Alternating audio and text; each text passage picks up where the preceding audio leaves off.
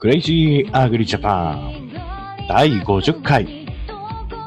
スタートします。Ah, today is so big day. One here and uh, 15 radios. I would like to uh, thank you here for your warm attention.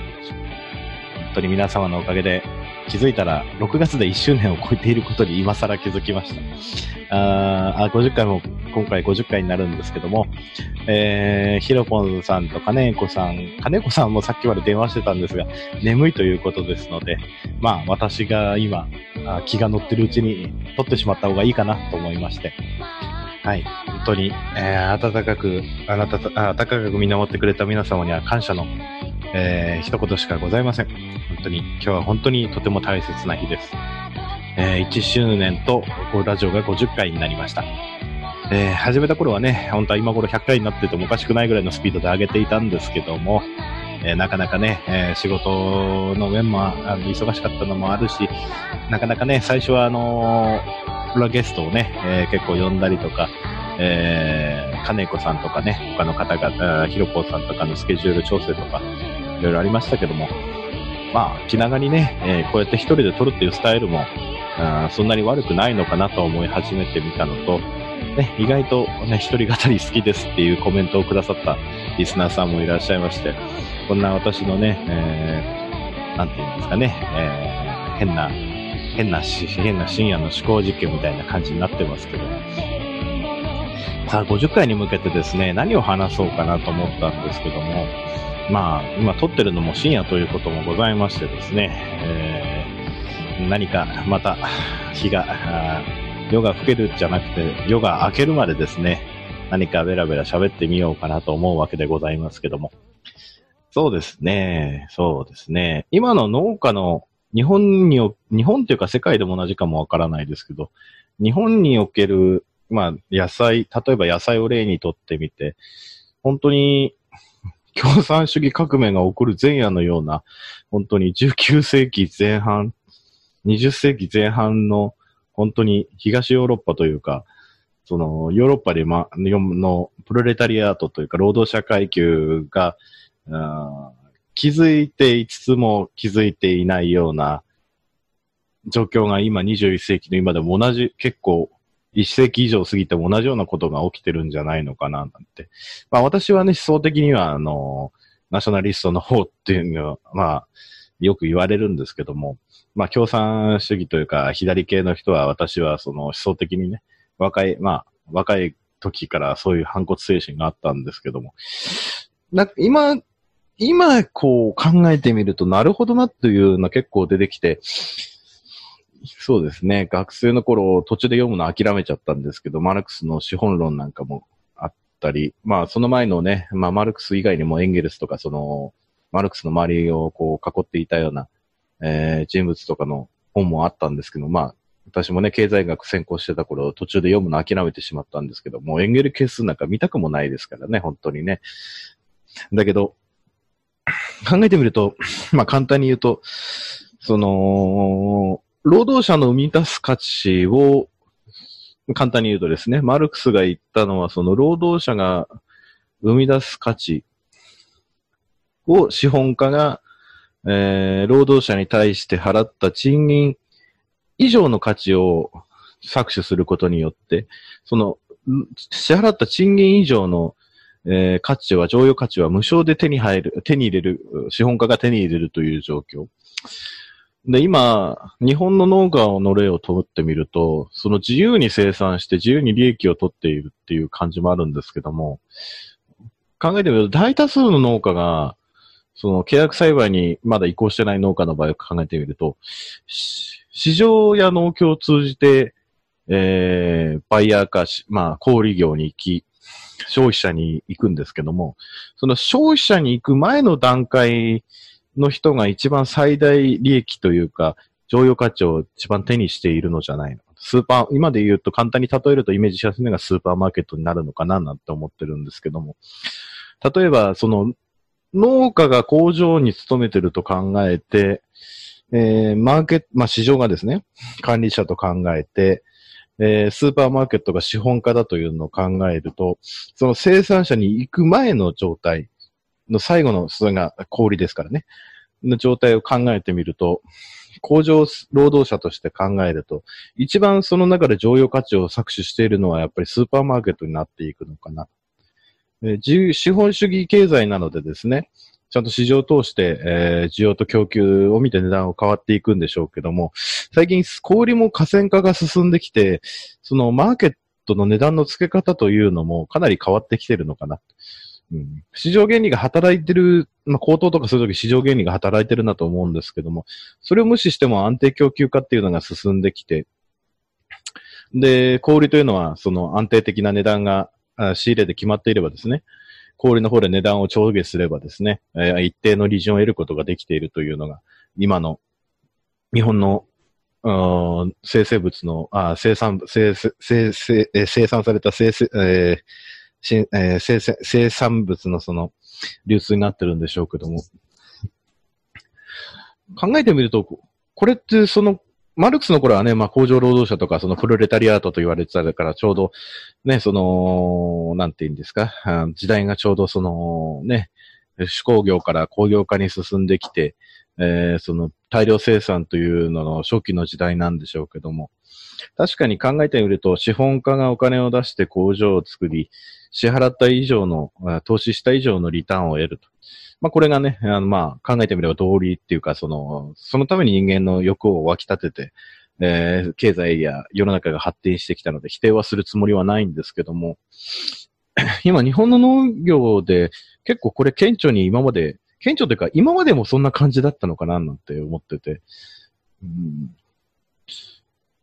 今結構私共産主義とかはそんな君た嫌ってたんですけど、その今考えてみると、俺意外や意外、あ言ってることは真理をついてるなとは思うんですよね。あ確かに、そのスーパーマーケットも利潤を追求しないと、店は増やせないし、ね、従業員も養えないし。だけど、やはりもう少し農業生産物に対してもうちょっと、あの、付加価値、あの、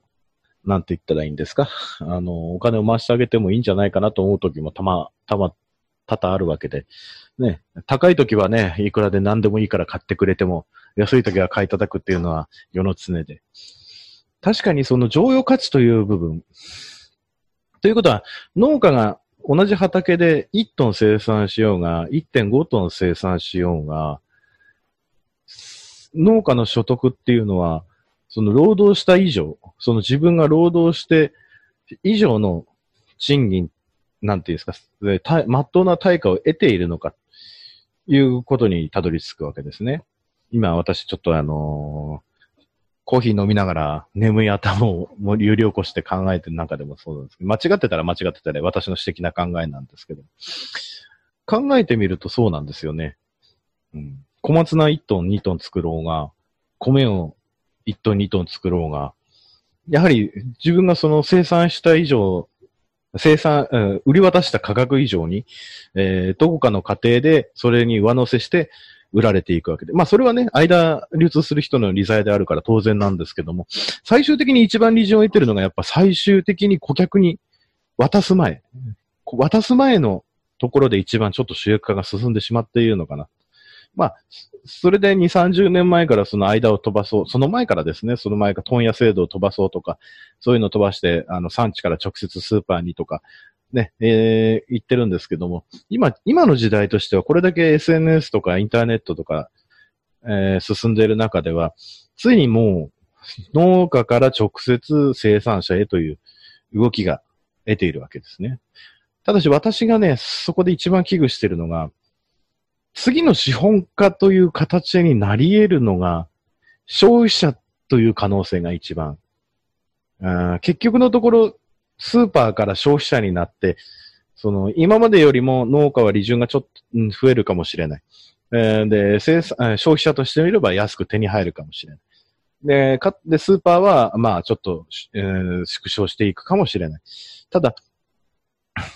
これが結構そのまま、これから50年とか30年進んでいったことを考えると、今度消費者が、消費者が払ったお金以上のものを要求する。つまり、剰余価値の搾取を結局、せ結局、間通してないんですけども、生産者から、その、直接買う。結局、えー、消費者としては自分の払ったお金以上のものが欲しい。で、結構、ね、農家でも付加価値をつけて売れとかこう言うんですけども、し単価が変わらないで付加価値をつけて、そこに効率の、えー、効率化が進んでなかった場合は、ただ農家が、えー、自分の手間を増やして、労働時間を増やして手間をかけて一つのものに付加価値をつけたとしたら、結局それは、えー、価格を下げて売ってるのと一緒なんですね。価格転嫁してないんですから。だからそこも結局は、流通の流れが変わったとしても、結局、第一次産業というのは、うん、お金を最後に払う、お金を払う人に対しては結局、常用価値の搾取をされ続けるのではないのかななんて、あちょっと悲観的なことを考えてしまうんですけど、これが100年、200年になっても同じなのかななんて考えて、もうもう次の段階はないと思うんですよね。生産者から直接消費者へっていう流れがなった場合ですね。これからどんどんどんどんネットワークとテクノロジーの進歩があったら、もう作付けした時点でね、えー、この過程にもう行くことが決まってるとか、もう、ね、一個単位でもタグ付けされて、そういう時代が来るのかもしれないですけど、100年後とかにはね。けど考えてみると、結局農家っていうのは、その自分が働いた以上、働い、自分がその働いて本来のその評価される価値以下でしか収入を得ることができないので、うん、その、なんていうんですかね、この変な考え、この変な、変な経済観念みたいなので考えるとなんだか、どんどん悲観的になっていってしまう、今日この頃なんでございますけど。うん、となると、うん、次訪れるのは、消費者が生産者になる。消費者が生産者になる。これもおかしいですよね。となると、これを解消するには最終的には無人化するしかなくなるのかな。そう、人間がこの、人間がこの生産するという、この自動化が進んだときに、人間がもう、機械を所有し、それで作らせる。となると、そこに常用価値を搾取される人間はいなくなるのかな。ただ、ロボットを作って売る人は常用価値を搾取されるけども、農家の産業としてはいなくなる。となると、今の人口で労働者人口の何割かは仕事がなくなるわけです、きっとね。そうなると、今度人間何をすればいいのかななんて考えて、まあ、押し問答を今してるんですけども、まあ、これ考えてみるとそうだなと思ったのが、その常用価値の搾取、農家ですよ。農家の常用価値の搾取がなくなるには、そこにもう生産者、生産者と消費者という対立、対立軸でもないですけども、結局お金を出してそのものを買う。その前提には、間には生産価値と、生産価値と作られたものの、結果として作られたものの価値というのはイコールでないと思うんですよ。で、結局お金をそれで払われる。でも、間の価値はどこかで誰かが抜いているじゃないですけど得をしているという構図になっている。うん私はテクノロジーの進歩で、ようやく、その、本当に、なんて言ったらいいんですかね。えー、本当の意味での共同の社会がこれから訪、共同というか、平等な社会が訪れていくのかな、というのは感じます。これ、これは本当に感じます。あ人が介在する時点で、これはずっと同じ、えー、構造ですからね。うん。作る人は、売る人に結局、どこかで剰余価値の搾取をされている。そうですよね。結局農家の人が100円でいいよって言ったものでも、消費者にしてみれば100円を出せば、泥にまみれた草取りをしなくていい、種付けをしなくていい、収穫をしなくていい、ということになりますね。ということは、それだけの価値を農家は100円でやってるけども、消費者にしてみれば100円を払ってでも、もう全然安いという。で、自分の人生の時間を使わなくて済むし、毎日の食卓は安定するという。その代わり農家さんはその時間は、えー、その生産物のためだけに使う。なので、私としてはこれから先どんどん進歩して、うん、生産活動に人が介在しないというのが一番いいのかな。だから今の資本主義というのの崩壊する、崩壊するというのもないですけども、まあ他の産業でまあその結局その農農業を従事するためのロボットを作る工場であったりとか、プログラミングをするところであったりとしては資本主義が働くので、やはり資本家と労働者という関係が生まれているので、結局のところこれはどんどんどんどんなく、まあその生、ロボットの生産とか開発自体を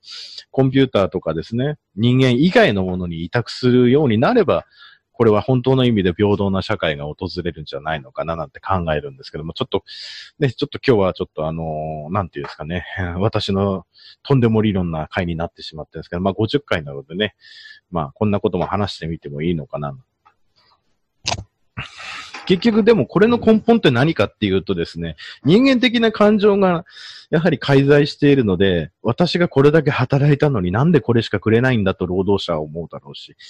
お金を出す側としては、これだけお金を払ってるのになんでまだ不満があるんだっていう感情が介在するっていうのもあると思うんですよね。だから、うん、この問題はなかなか、なかなかの押し問答になるんじゃないのかななんて思ってるんですけども。で、私も結構あの、考えてるのがよく昔、2ちゃんとかでもあったんですけど、動画とかでもテレビ局の何かのインタビューで、ね、引きこもりだか、ニートだかの人に、働いたら負けだと思ってるみたいな。多分あの人も大学とか出て、一応ある程度の高学歴なのかわからないですけど、ある程度の高等教育を受けた後にそういう時代になってると思うんですけども、これ単純にその人怠け者だから働いたら負けだと思ってるって捉えるのか、ですよ。世の中の資本主義に対して自分の労働することによって自分が搾取されることを嫌がっているという裏返しなのかっていうのを考えると、あの人のインタビューってもしかしてこんな意味があったんじゃないのかななんて考えてくるわけですよ。働いたら負けだと思っている。単純に働きたくないだけかもしれないですけども。でももしこういう考えが根底にあったとしたら、働いたら、働いたら、この世の、今の状態で働いたら、資本家に自分の労働をした分のやつを無償で提供することになるじゃないか。なら働かない方がいいじゃないかっていう思想のもとであったら、これはこれですごいことだなと思うんですよね。まあ今となってはその人に確認する術がないので、あの、言いようがないんですけども。でも、これって結構、うん、こういうことって結構あるのじゃないかな。みんな笑って見てるようなものでも、言った本人はそんなこと言った本人は意図してたかもしれない。これ分かる人は分かるだろうなんて。分からないですよ。今となったらシーンは分からないんですが。これって、こういうことを考え始めると結構面白いなっていう感じがしましてですね。あ、あの人って、こういうことだったのかななんて。だ人が笑って見ていることでも深く考えてみると、今まで見過ごしてきたこととか結構多くあるのかななんて。今になってそう、結構そういうこと考え始めて、いろんなこと考えるようになったんですけども。まあでも、ちょっと脳は疲れますね。道に落ちてる石ころとか、ね、ゴミとかを見て、これはどこから来たんで、どういう風になったのかなんて考え始めるようになるともう、頭がパンクしてきますのでですね。あの、そういうことを仕事中に思考し始めるとですね、結構私はそれはあの、脳の10%ぐらいをオフにして、あの、あとの90%ぐらいで、あの、仕事をして10%ぐらいでこう並行で考えてもらうように頭の中でしてるんですけども。その、なんて言ったらいいんですかね、その、これって結構働いてる、働いてるうちに気づかないなっていうのは思ってて。うん、でも、結構その、なんですかね、日本っていうのはその、ね、こうならない、なんていうんですか、その、はち、な、あの、数で多い人が向いてる方向と違う行動をすると、ね、今 SNS でもバッシングされる世の中ですので、あまり強くは言いたくはないんですけども。で、今日、この間もツイッターで書いたんですけども、SNS とかでね、某党の議員さんとか立候補者とかが、ね、選挙に行かなければ一人当たり10万損してるとか、富の分配がどれだけ減っているとか、若者が行かないから富の分配が年寄りによってる。まあ、それはそれでいいんでしょうけども、ねえ。あの、キャッチコピーもなんかおかしいですよね。選挙に行かないなんてダサいとか。選挙に行くのは国民の義務だとか。もう、い、行かないとダメみたいな。でも行かないことも権利なんですよね。その時の気分で。行きたければ行けばいいし、行かなければ行かない。仮に今ツイッターでですよ、俺選挙行ってねえよってつぶやいただけで多分どんなコメントが返ってくるかなって考えるわけですよ。ああ、俺選挙行ってねえよめんどくせえからなんて今ツイッターとかで書いて誰かが拡散したらですよ。まあこれがね、俺みたいなあの小市民だったら何も言われないかもしれないですけど、ある程度立場のある人が言っただけで今騒がれるんですよ。なんで言ってないんだみたいな。なんでだろうみたいな。それだったら、この国の、この国の憲法に書いてあれば別にね、別にいいですよ。国民は選挙に絶対行かなければダメだとか。ね。でもそんなこと書いてないわけですよ。思想信条の自由とも書いてあるし。うん、その、なんていうんですか、今、それで気づい、その時 SNS 見て思ったのが、ああ、結構日本も資本主義で自由主義だなんて言ってるけど、まあ根底にはその全体主義的な思想が隠れ潜んでるのかな、なんて。うん、みんなが右向いてる時に左向いたら、やっぱり指さされてしまうのがまだ日本の文化っていうか、あるのかな、なんて思ってますね。別にそれはそれでいいじゃんって、許せる心がないないわけではないと思うんですけど、やはり前の、前の回の一人語りで話した時に、まあ日本人特有のこうあるべきだという、なんかもやもやとした道徳観念。そこから外れた場合には、もうこうしなきゃダメだよとか、まるで人に命令するかのように諭すような感じで。まあ、そういう人もいますけどね。うん。ドリムキラーの人にも多いですし。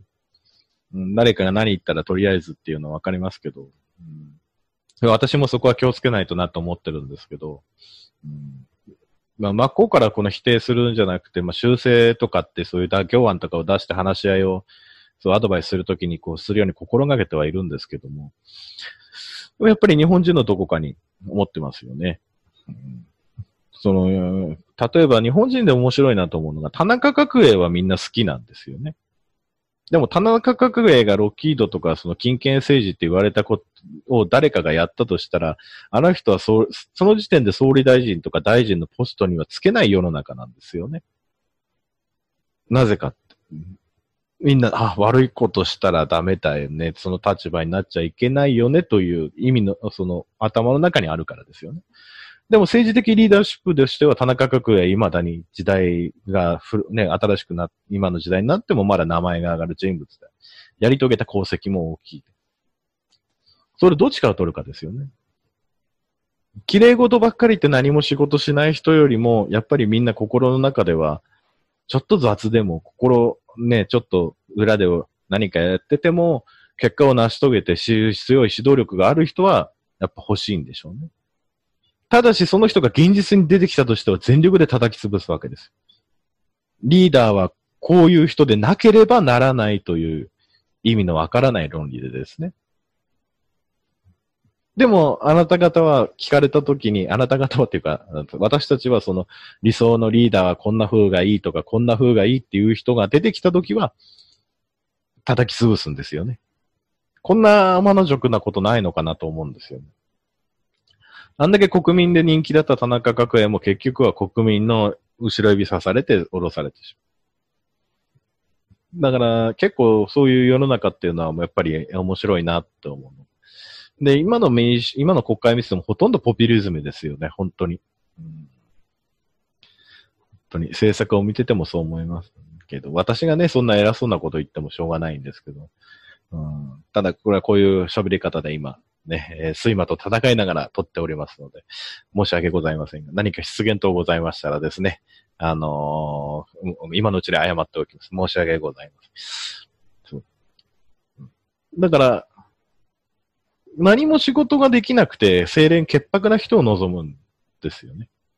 仕事ができすぎるっていう人は、なぜかできすぎても後ろ指を刺されるし、できなすぎても後ろ指を刺される。だけど、清廉潔白で、何も減点方式で、何も減点がない人はなぜかこう上に上がっていけるです。で、結局のところ、えー、まあ前、言って、前テレビで林修さんが言ってたように、無能な人ほど、その、出世するっていうのはそういうことだっていう、何かの、何理論か忘れちゃったんですけど。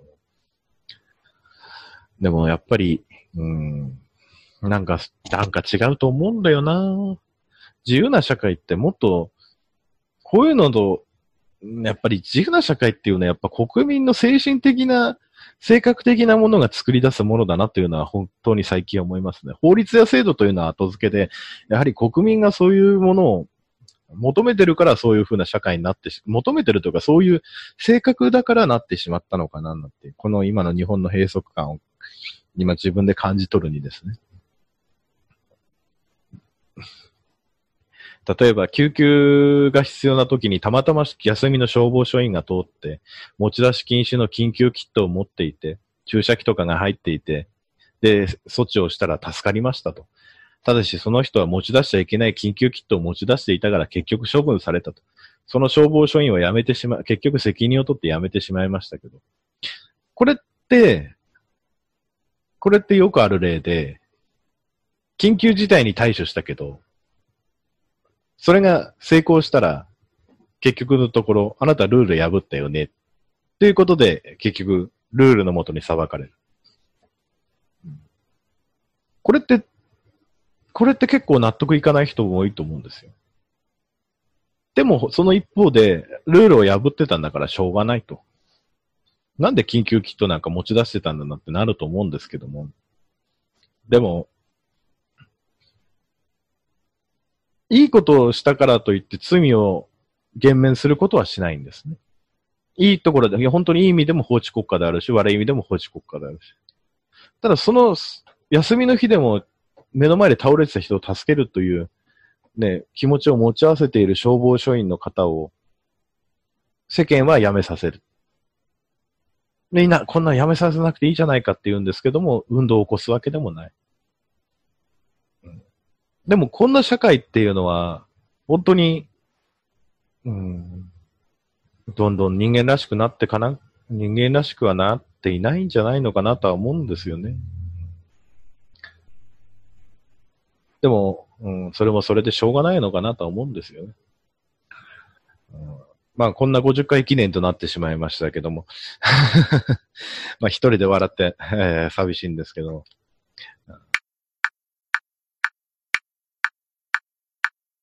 あ、えー、ちょっと仕事の電話が入って中断してしまいましたので、えー、後半は前半に話すとですね、えー、マルクス主義みたいな農農家と消費者と小売の関係って話したんですけども、そういえば考えてみると前半にそのロボット化すればその資本の資本じゃない、労働価値、労働、剰余価値の搾取というか、その労働支その資本家が支払った賃金以上に、賃金以上、まあ価値以上にその価値を無料償で搾取することができるというような話をしたと思うんですけども。で、私はそれがね、ロボットに置き換われば、あの、なくなるんじゃないかなと思ったんですけども、今考え、逆にこの資本主義のそのこと考えてみると、アダム・スミスとかがこう、十な、18世紀後半、18世紀な、18世紀半ばぐらいかな。イギリスでで、やっぱ産業革命っていうのもあって、えー、ヒュームとアダム・スミスがこう言ったように、その、えー、なんて言ったらいいんですかね、その、見えざる手というのもあるんですよね。それによって、その、えー、っと、非効率なところがですね、どんどん改善されていって、えー、効率化が図られる、えー、その見えざる手によってですね、効率化が図られて進歩していくと。まあ、それが行き過ぎた結果ですね。まあ、その、プロレタリアートの、その、なんていうんですかね、なぜか働いても豊かになれない資本の蓄積がない、その、低、低層というか、その、低所得者層というか、そういうものも生まれてくるわけなんですけども、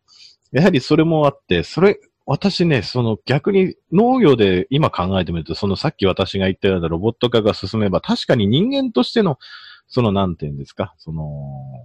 産、産経というか、その、危険な労働、あ非人間、非人間的な、非清潔的ではない労働というものが、その人間から解放、人間がそれから解放されるという可能性もあると思ったんですけども、ある程度その、上、うん、労働価値の搾取というものもないと思ったんですけど、逆に今度見えざる手がなくなるんですね。見えざる手が。ロボットが自身でその改善して、行くような感じにならない限り、その作業を痴漢しただけでは今度、そこに資本主義の力が働かなくなった場合には、今度は見えざる手がなくなるので、それ以上の技術の進歩がなくなる可能性がある。やっぱ現場単位で辛い苦しいから人間で働いていたらちょっとじゃあ草刈りを機械化しよう、除草剤を使おう、新しい薬品を開発してもらおう。それをし、あのー、生産者に売り込むために製薬会社はどんどんどんどんやっていこうとなるんですけども、機械もどんどんどんどん効率化しようとなると思うんですけども、そこでこう人の手が入らなくなると、うん、し、その、今度はその生産力の進歩っていうのはちょっと止まるのかな。うん、確率的なシステムが入るようになり、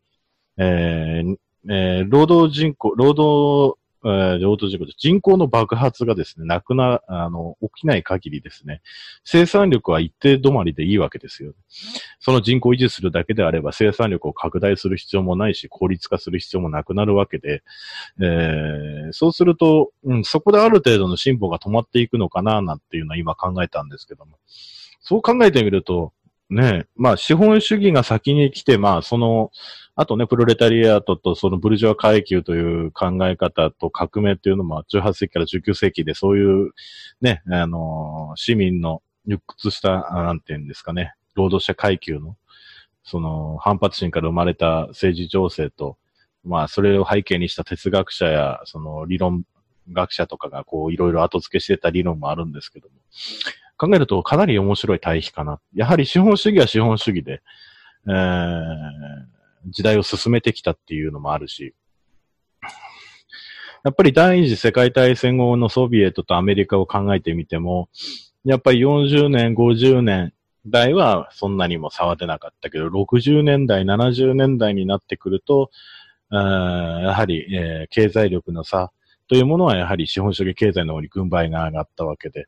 えソビエト崩壊のやっぱり、えー、きっかけで軍拡競争にアメリカがやっぱり、あ巻き、うまく巻き込んで、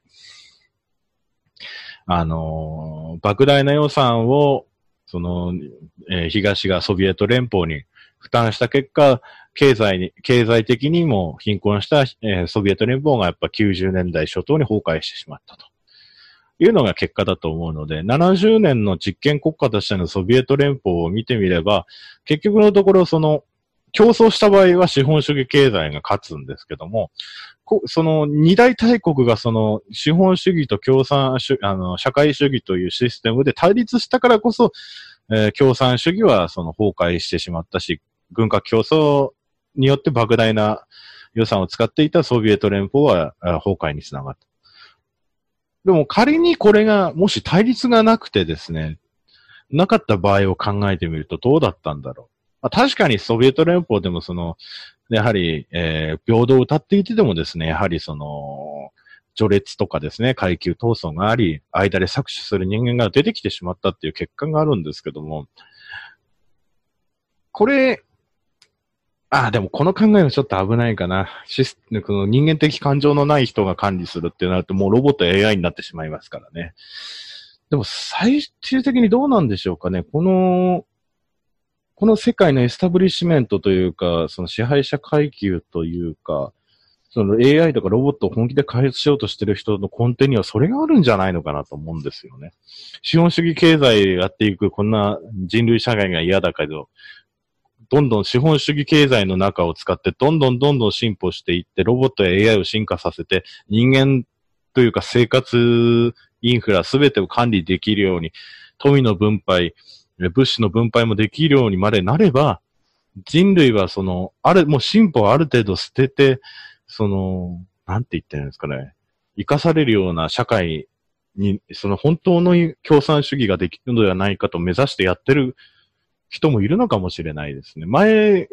え、BBC だっけかな ?BBC か何かのドキュメンタリーで、あやってる、その、尺、あのー、AI とかの開発をやってる人の開発者の意見では、人間がこれ以上働くてもいい世の中がやってくるなんて考えてたんですけど、その人の思想の根底にはそういう未来も見えてるのかもしれませんね。本当に意味でも平等な社会がやってくるのではないのかと。うんそうすれば完璧なシステムができるのではないのか。これ本当に、ああ、考えてみると、ま、今思いついたんですけど、マトリックスって、そういうことも内封してた映画なのかななんて今考えてみたんですけど。ああ、考えてみるとかなり深いですね。ああ、行き過ぎた世の中で、ああ、コンピューターに支配される人間。ああ、やっと30になってマトリックスの映画の隠された意味に気づくというですね、あの、頭の悪さなんですけど。でも考えてみるとそうですね、理論、理論っていうか、話の筋道をすっかり通ってて、ああ、そういう考え方もあるんだな、という。確かにその人間的に不満がない、この今頭で考えられる理論的で不満がない状態っていうのはそういうことなのかななんて今思ってしまって。タバコの灰を落としてしまってあっちっちなんですけど。ああ。考えてみるとそうだな。うん。行き着くところがそうなってしまうという。うん。このままそう、資本主義経済のまま行ってもいいんですけど、その資本主義経済の枠組みを利用して結局、本当の意味での共産主義化を目指しているっていうのがあるのかもしれない。うん。ああ、本当の意味での理想な社会。でもこれが本当のユートピアかどうかはまだわからないんですけどね、人類にとって。これがあの破滅を待つただの、あの、除局になるのかもしれないし。でもこれはまあ人類の選択としてどうなるかはまだわからないんですけども。でも、おおむねそういう風になっていく可能性は大いにしてあるな。ああ10年、20年前にもうそういうことを考えてたハリウッドの映画っていうのは結構すごいなぁなって今脚本力に驚いてるわけですけども。ああ、考えてみると、あそこに、今そこに向かって世界って向かってってるよなぁなんて。まあ、工場としてはもうコンピュータ管理、AI 管理が始まってる時代ですし、うん、これがあとは社会インフラとか身近なところにどんどん浸透していけば、そういう風になりますよね。うん、本当に、うん。人間が、そう、でもそうするとやはり、やはり人人類の人口というものはある程度抑制に動いていくのかな、うん、難しいですね。でもまあ、私たちのね、生きてる世紀ではまだそんなこまで、あ、でもあと、この人類の飛躍的な進化の速度がどんどん上数で増えていくとしたら、私たちがまだあと半世紀、まあ私30ですけど、半世紀生きるとしたらあるかもしれないですね。その初期段階で私たちは死ぬのか、まあ、50年後 iPS とかで死なない体になってるかもしれないですけども、それもやっぱり今度は選ばれたものだけ残るとかになるのか、人間の意志で死と生き続けるという継続を選べるようになってるのかわからないんですけども。うん、本当に、うん、そういう時代が来るのかもしれませんね。この場まで行くと。うん、長生きすれば子供をそんなにあ急いで作る必要もなくなるわけですからね。あ、でも、そこまで長生きできるようになると、本当に手塚治虫が火の鳥で描いた宇宙編のような、あね、本当に、あのー、宇宙へ植民地を拡大しに、人類が飛び出す日が来るのかもしれませんね。何光年も先も耐えうるような体と設備が作れるようになるんですから。太陽系を飛び出して。うん、それ考えると、うんうん、まだまだ人類の未来っていうのはあるのかな。うん、ああ、でもそうなっていくああ、人間が考えたことって実現できるって言いますけども、ああ地球の方の生活がそういうふうな管理になれば、次はもう、それをそのまま宇宙のそ、あの地球の外へ持っていくという、かん、あ、ことになっていくのかな肉体的な限界も超えた人類が、今度宇宙へ飛び出していく。ああ。っていうことを考えている夜なんですけども 本当に。うん。本当に。本当に。こんなこと話してて、本当にね、あの通報されるんじゃないかと思うようなレベルなんてございますけど。まあそんな感じですね。ああ、でもな、共産主義あ、社会主義、資本主義の話をして、あ世の中ってうまくできてるもんなんだなと痛感する次第ですね。やっぱ過去の人たち、100年、200年の前の人たちの頭の中ってすごかったんだなと思うんですね。それが今と、今の骨格になってるわけで、うん、今ですらマルクスのね、書いたやつ、資本論なんかもまだ読んでる人もいるわけで、ねえ。うん。あら。やっぱ深夜でこういう風な時間って必要なんだな。やっぱ読書の時間、やっぱ生活の一部でとってもうちょっと、あ若い頃読めなかった本とか読んだ本読み直してみたいな。でもあもう夜中までやってる図書館ってないんですよね。仕事終わる時間とかでね。図書館が一番いいんですよね。お金かからなくて、本当に。うん、本はいろんな好きなの読めるし。ね本屋に並んでないよね。古い本とか並んでるし。うんその時の時代のね、風潮も読み取れるし、うん、結構古い図書館とか好きなんですけど、今度は一日朝からどっかの図書館で本でも読んでみましょうかね。うん、な感じで、うん、クレイジーアグリジャパンになってるんですけども。ね、本当はね、納期の話をしようか、農薬の話をしようかなんて、で、金子さんとね、金子さんとチンギス・ハーンで50回記念を初回に戻ろ、初心に戻ろうなんて話して企画したんですけど、金子さん今日免許の更新でだいぶお疲れのようで、あの、もうベッドの中で寝てるっていうのでしょうがないなと思って、うん。本当に、こんな感じでございますけども、皆様本当に、えー、長いお付き合いでございますが、えー、次はですね、えー、なんとか100回に向けていけるように、え、頑張っていきたいと思います。そろそろ私の方もですね、私生活が落ち着いてまいりましたのでですね、え、また前の通りゲストさんを呼んでバカ話なんかをしていきたいと思いますので、え、これからも、え、次のですね、これからは100回に向けてのクレイジーアグリジャパンにご期待していただければと思います。えー、それでは、えー、今日もガス屋の一人語りと、今日は15レディオと、ワンイヤーのアニバーサリーを静かに行った日でございました。I'd like to thank you here for your uh, warm attention uh, for listener. Uh, uh, thank you. ん？英語合ってんのかな？本当にありがとうございます。それではまた。See you next week. Goodbye.